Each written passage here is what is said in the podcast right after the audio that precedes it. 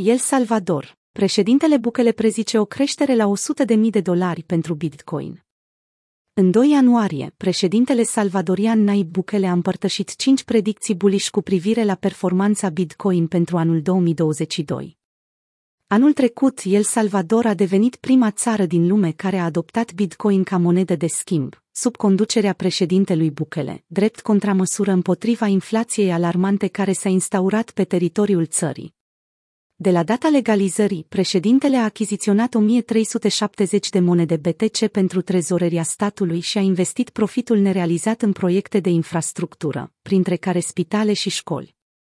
Președintele Bukele a prezis faptul că alte două țări se vor alătura El Salvadorului în 2022, adoptând Bitcoin pe post de monedă de schimb. În același an, el se așteaptă ca bull marketul să împingă prețul activului digital până la 100.000 de dolari. Bukele prevede o explozie în cerere pentru inițiativele El Salvadorului, și anume orașul Bitcoin și obligațiunile vulcanice. După cum am raportat în trecut, președintele își dorește un oraș cu zone rezidențiale, centre de shopping, restaurante, porturi, toate construite în jurul Bitcoin. Conform lui Bukele, orașul Bitcoin va comercializa construirea anul acesta, referindu-se la dezvoltarea planului de infrastructură pentru obligațiunile în valoare de un miliard de dolari, pe care dorește să-i strângă.